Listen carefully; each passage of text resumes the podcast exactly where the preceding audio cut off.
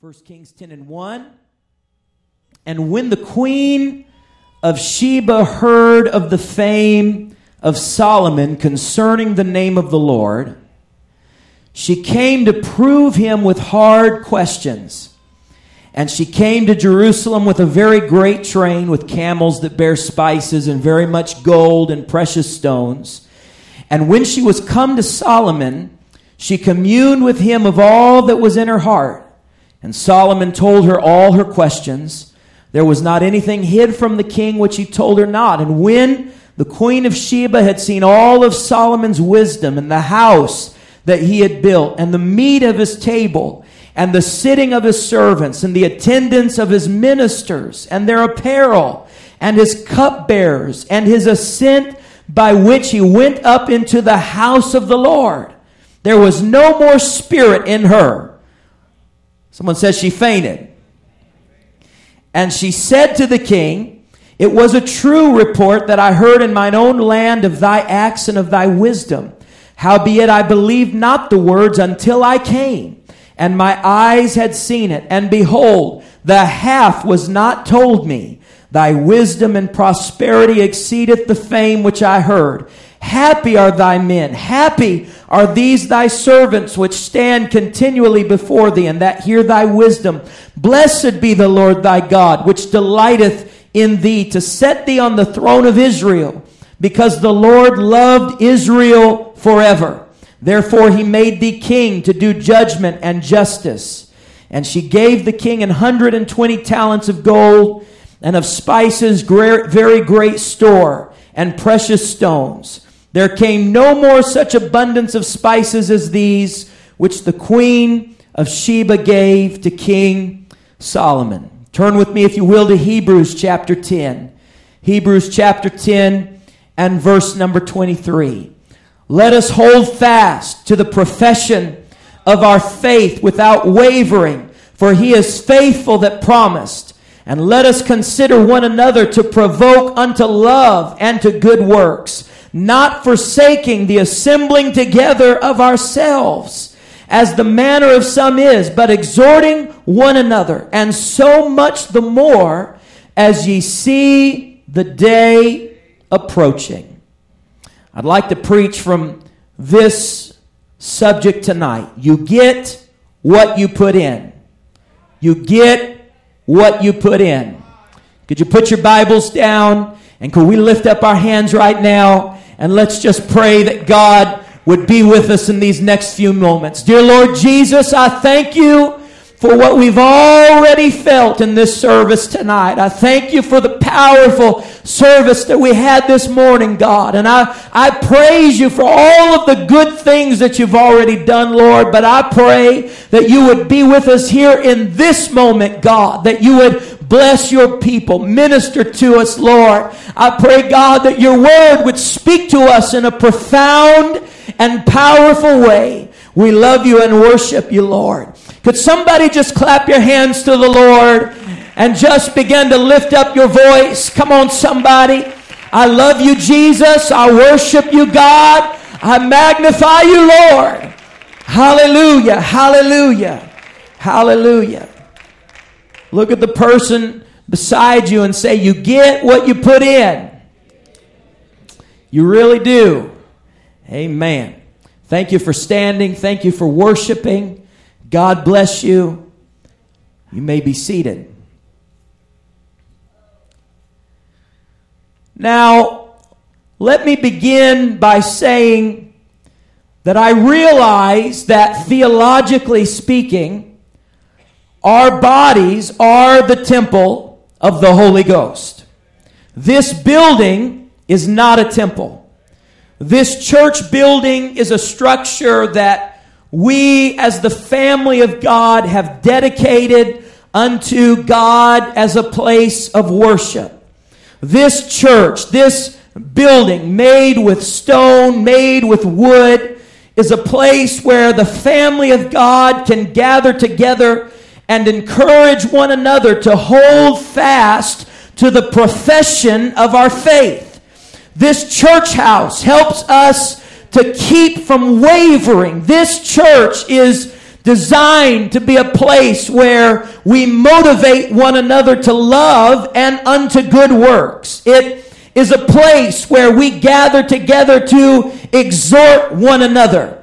Even 2,000 years ago, the Apostle Paul was dealing with people who were forsaking the gathering together of the church. And so Paul said, when you see the day of the Lord's return approaching, get together all the more. When you begin to see the signs of the end times, how many can see the signs of the times all around us? You, you can't pick up a newspaper. You can't listen to the radio without hearing the signs of the times. Can I just pause and echo the heartbeat of our pastor and tell somebody that we are about to hear the trumpet sound? I don't think we've got very long. God is wrapping things up. And Paul said, when, when you begin to see the signs around you, don't forsake the assembling together. Don't, don't gather together less. Get together more. When you see that his return is imminent, have more church. Have more church, not less church. Have more fellowship, not less fellowship. He didn't say to blend in and act like you have things in common with the world. He said, forsake not the assembling together of yourselves. Don't run from exhortation, but rather invite more preaching into your life. Don't, don't run from the preaching of the word. Get to the preacher. Get to the altar. Gather together. Have church, he said. Now, in most places, I realize the trend is towards less church. I believe that God ordained the institution of the church for many reasons, not the least of which is to help keep saved people saved. Someone said, Amen. Even saved people need to stay saved. Paul was more or less saying that church needs to be the priority, not a priority, but the priority in your life. If you wake up on Sunday morning and your spouse or your kids or your friends have to wonder whether or not you're going to church, then church isn't the priority in your life. It's a priority in your life. If entertainment takes the priority over church, then you've got a serious problem that you need to work out with God. If every little thing takes precedence over the house of the Lord, then it's time to find an altar and say, God, I know you're coming soon, and I want to be in the presence of God's people. I want to hear some preaching. I want to do some praising. I want to get together in the house of God. When we gather, we unify, but when we scatter, it produces disaster. It's not a coincidence that in these last days, Christians are putting less and less emphasis on assembling together. The enemy knows that if he can isolate people, they lose the awesome power of unity. And when the day of Pentecost was fully come, they were all, all, look at the person beside you and say, everybody, all of them gathered together in one mind and one accord. Somebody shout unity. Somebody shout unity.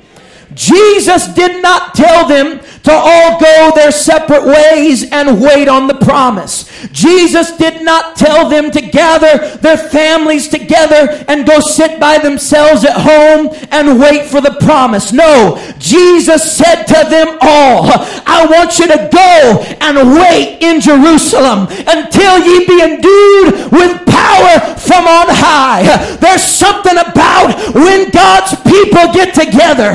There's just something about when we we combine our faith. There's just something about when we combine our worship. There's just something about when you get a room full of people who know how to get on their knees and pray until something happens. There's just something about getting together with people who love God as much as you love God. I said there's just something about getting together and lifting up is above every names. Mm. There's a whole, now listen to this preacher. There's a whole lot of promises that you will miss out on by simply not showing up. You see, a lot of people want God to show out, but they don't want to show up. A lot of people want a blessing, but they don't want to be a blessing. A lot of people were standing there when Jesus said, I want you to go and tarry in Jerusalem because the promise is coming. I'm going to send the comforter to you. He was giving them a precious, powerful promise, but there was just a handful of people that gathered together in that little upper room. But there was a whole lot of people who missed out on the initial outpouring because they did not go, show up, and wait. The first thing that stands out to me in this biblical narrative that we read in First Kings is that the queen of Sheba was loaded down with skepticism. She came to prove Solomon with hard questions. She had her doubts that things were really as amazing over there in Jerusalem as people were saying they were. She was a little like doubting Thomas in that way. She, she needed to see this thing for herself. But she also came loaded down with gold and spices just in case there was something to this thing happening over in Jerusalem. She did not come to the house of God empty handed. She came specifically to see the temple, that great talked about temple that Solomon had built unto the Lord. You've got to understand that the temple was filled with gold. The Bible says that in the days of Solomon's reign, they were so wealthy. Uh, there was so much prosperity, and God's blessings were poured out in such an amazing way that silver was so plentiful that people could just walk around and pick it up off of the ground.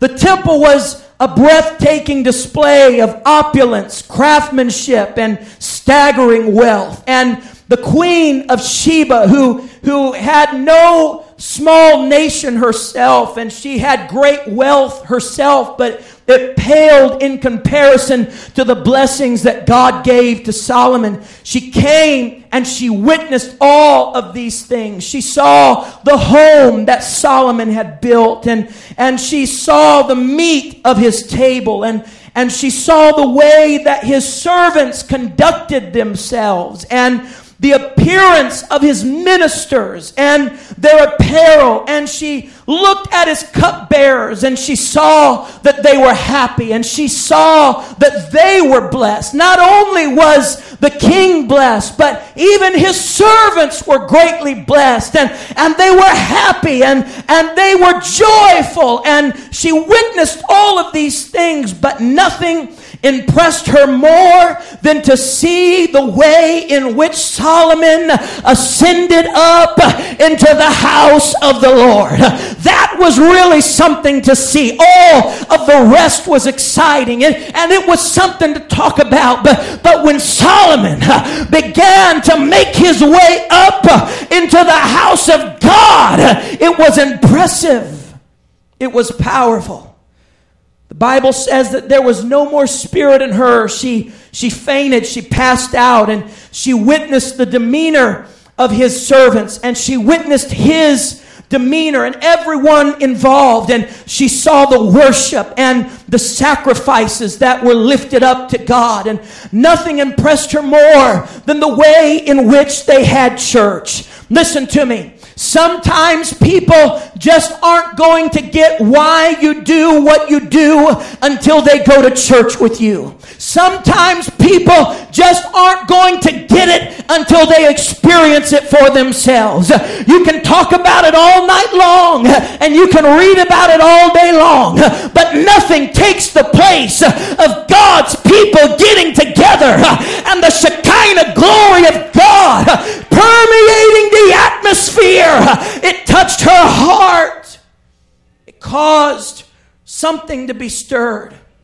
Paul said in Romans 12 and 1, he said, I beseech you therefore, brethren, by the mercies of God, that ye present your bodies a living sacrifice, holy, someone said holy, and acceptable unto God, which is your reasonable service. He said, that's just your, your reasonable service. Jesus gave this parable in Luke chapter 17 and verse 7, he said, And which of you, having a servant plowing or tending sheep, will say to him when he has come in from the field, Come at once and sit down to eat? But will he not rather say to him, Prepare something for my supper, and gird yourself and serve me till I have eaten and drunk, and afterward you will eat and drink? Does he thank that servant because he did the things that were commanded him? I think not. So likewise you, when you have done all those things which you are commanded, say, we are unprofitable servants. We have done what was our duty to do. Now let me show you this principle in Ryan Anthony French terms that I'm gleaning from these two passages of scripture. There are some things that we do as Christians that are nothing more than the bare minimum. Hello. Well, I knew it was going to get quiet now. Let me take it a step farther. Simply showing up to church is our duty. It's our reasonable service. When you show up, you haven't gone the extra mile. You've just done your reasonable service. Now, I'm thankful for everybody that does their reasonable service, but you get what you put in. Furthermore, your demeanor once you get to church is very important. There are people watching your demeanor. There are people that come specifically, like the Queen of Sheba did, because they're looking for an answer. They've heard about the Holy Ghost. They've heard about joy unspeakable and full of glory. They've heard about drug addicts who came to an old fashioned altar and laid their drugs down and lived a life of transformation. They've heard about people who were healed from cancer. They've heard about marriages that were put back together by the power of God. They've heard about the glory of God. They've heard about people who know how to worship until the glory falls. They've heard about Davids who danced before the Lord. They've heard anointing, but they've never seen it or felt it for themselves.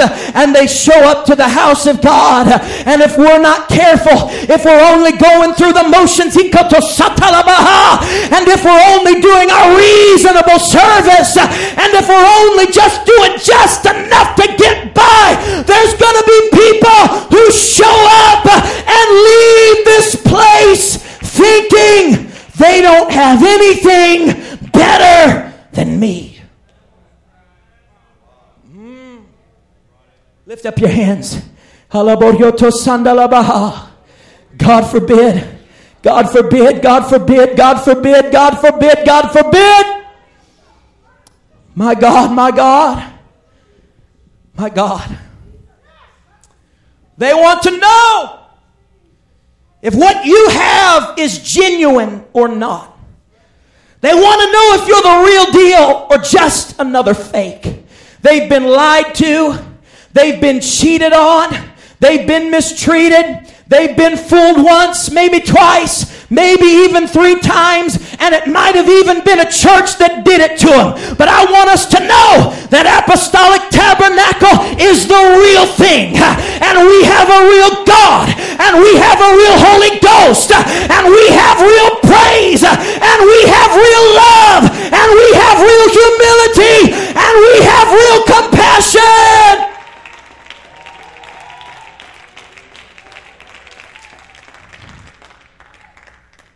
come with hard questions. They come wanting to know some things. And sometimes their questioning seems disrespectful. And sometimes their questioning makes us uncomfortable because it makes us crack open our Bibles and it makes us think about things that we don't like to think about. And it makes us go to our study times and it drives us to our knees in prayer. And sometimes we may have to really go beyond our reasonable service and we may have to deny ourselves a meal or two and fast because sometimes things can over be overcome by prayer and fasting. Sometimes you can't just pray a little lay me down to sleep prayer. Sometimes you've got to go the extra mile if you want to see change. They come with a skeptical heart. Why wouldn't they? They're lied to every time they turn around. Uh, my goodness, you go to McDonald's and they make it look so delicious on the menu, and then you order it and it looks like a piece of garbage. We live in such a marketing saturated culture that nothing is what it seems. Everything, as Brother Nathan preached the other night, every picture has a filter on it. You can Photoshop anything. You don't know if what you're looking at is real or fake. You can't hardly turn a corner without somebody trying to sell you some newfangled snake oil. And it's no wonder that they come to the house of God wanting to know is this apostolic thing real or not? We shouldn't be offended. We shouldn't be surprised. And we shouldn't run from it. We should ascend into the house of the Lord. Praise God. They come and they see our houses and our accomplishments and our families and our organization and our programs and our fellowship and our this and our that. But it's your worship that is going to stir something inside of them. It's not going to be the suit that you wear. It's not going to be the smile or the way you shake their hand. It's not going to be any of those things. It's going to be our worship that distinguishes us from the rest of the world. It's apostolic worship that distinguishes us from the rest of the church world. It's our worship that will transform because because God inhabits the praises of his people. The Bible says in the Old Testament, you remember the story of Korah's rebellion when he raised up a rebellion against Moses. It was, and God sent the plague, and people were sick and they were dying. And, and, and the people who had participated in the rebellion, they were struck with a terrible plague. And the Bible says that, that Aaron and the priest ran into the temple and they got a hold of a censer that was filled with incense and, and they lit it on fire and they began to run out between the living and the dead. You know what that incense was? Incense is always a type of praise. I wish somebody at Apostolic Tabernacle would get a hold of the revelation that there are going to be sinners that darken these doors, and there's going to be drug addicts that darken these doors, and there's going to be people who are puffed up with pride, spiritual arrogance, who darken these doors, and you shouldn't look down your nose at them. You should get a censer in your hand and run out between the living and the dead and worship God until the Holy Ghost begins to bring deliverance and healing. Your praise. Someone said, Your praise. Point to yourself and say, My praise. My praise can be the very thing that can save a sinner from destruction. You get what you put in. You get what you put in. I often I've heard this, not too many times, but sometimes I overhear it. Never from this church, thank the Lord. But I often hear people will make a comment like, well, I didn't know those folks. And so I, you know, it's hard for me to put the effort into it. I don't even know them. But you know, that attitude is very dangerous. For one thing, there's going to come a day when it's your family that comes to the house of God who's broken and bleeding. It's going to be the prodigal in your life who you love dearly who steps into the house of God. And you're going to hope with all of your heart that there's a church family who cares enough to run out between the living and the dead. You're going to care then. Why don't you go ahead and help your brother out and help your sister out? You don't have to know their name. You don't have to know their life story. Just praise God for them and believe because you get what you put in. I'm closing. Jesus said in Luke 6 and 38, I'm giving you a spiritual principle. Give, and it shall be given unto you. Good measure, pressed down, and shaken together, and running over, shall men give into your bosom. For with the same measure that ye meet withal, it shall be measured to you again. Now, we often quote this scripture in conjunction with giving of our finances, and I think it applies to that, but it applies in other areas as well. There is a prevailing biblical principle that if you sow sparingly, you will reap sparingly. If you sow bountifully, you'll reap bountifully. In other words, you get out in direct proportion to what you put in. And so, as the musicians come, I'm going to ask you a few questions. Do you want a little blessing or do you want a big blessing? Do you want a little revival or do you want a big revival? Do you want a little healing or do you want a big healing? Do you want a little anointing or do you want a big anointing? Do you want a little ministry or do you want a big ministry? Do you want a little miracle or do you want a big miracle? Do you want to see a lot of prodigals come home or just one or two? Do you want to see your whole family saved or just one or two? I'm asking somebody, how much do you want? What do you desire from God? Are you preaching name it, claim it, blab it, grab it? No, sir. I'm preaching give and it shall be given. I'm preaching you get what you put in. I heard someone say the other day, sports, and if you know me, you know that I don't know much about sports, but I heard someone on the radio, know, it's the time here in Georgia where the college teams are playing. And I heard someone on the radio, they had lost the game. And one of the players said, We lost, but we left everything on the field. He said, We left everything out there. Can I just say to somebody tonight, if we had an attitude where we came to church and said, I'm going to leave all my praise on the altar, I'm going to leave all my worship, all my devotion. I'm not taking any of it with me. I'm pouring myself out in the presence of God. Sometimes that means different things. You know, when, when you go to a meal and they say, Would you like to try something? And they just give you a little spoonful it's not enough, is it? Because you get what you put in. So if you want a little bit, sometimes here's what we do we come to the house of God and we give a little bit of praise, a little bit of spoonful. But here, I want to show you. I wasn't going to do it, but I'm going to do it anyway. I'm going to show you what I wish we'd bring to the house of God. Brother Jinx, I stole this. I wish someone would just begin to pour your praise out. Pour out your worship. Pour out your praise. Pour out your prayer.